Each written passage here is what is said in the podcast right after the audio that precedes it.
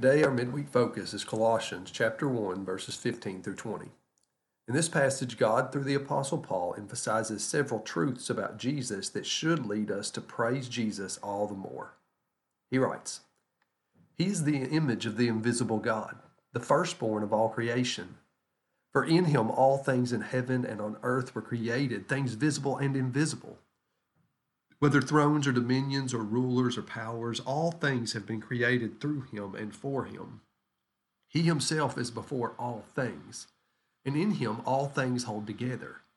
He is the head of the body, the church. He is the beginning, the firstborn from the dead, so that he might come to have first place in everything. For in him all the fullness of God was pleased to dwell. And through him God was pleased to reconcile to himself all things, whether on heaven, whether on earth, or in heaven, by making peace through the blood of his cross. I want to highlight seven truths to increase our joy in Jesus.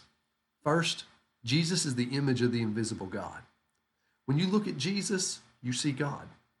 He came in a physical, visible form so that we can see and understand and know him more intimately.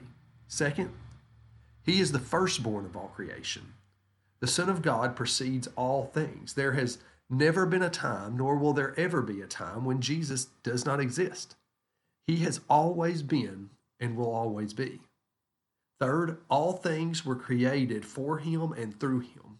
All creation was made for his purposes, it serves him. He created it for a reason, for his pleasure. It belongs to him. Fourth, he is head of the church. We follow his leadership.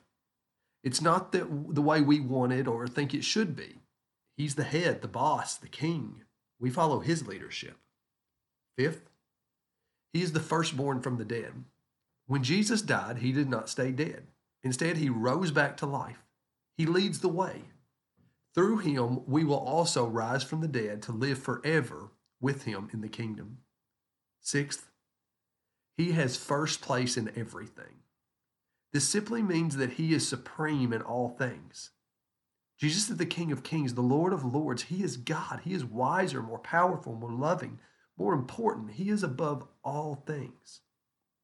Seventh, through him, God reconciled all things to himself. Creation was cursed. It was corrupted by man's sin and separated from God through Jesus' death that paid the price or punishment for our sin.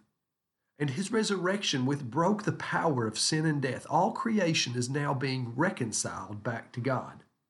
This is accomplished and it will be completed when he returns.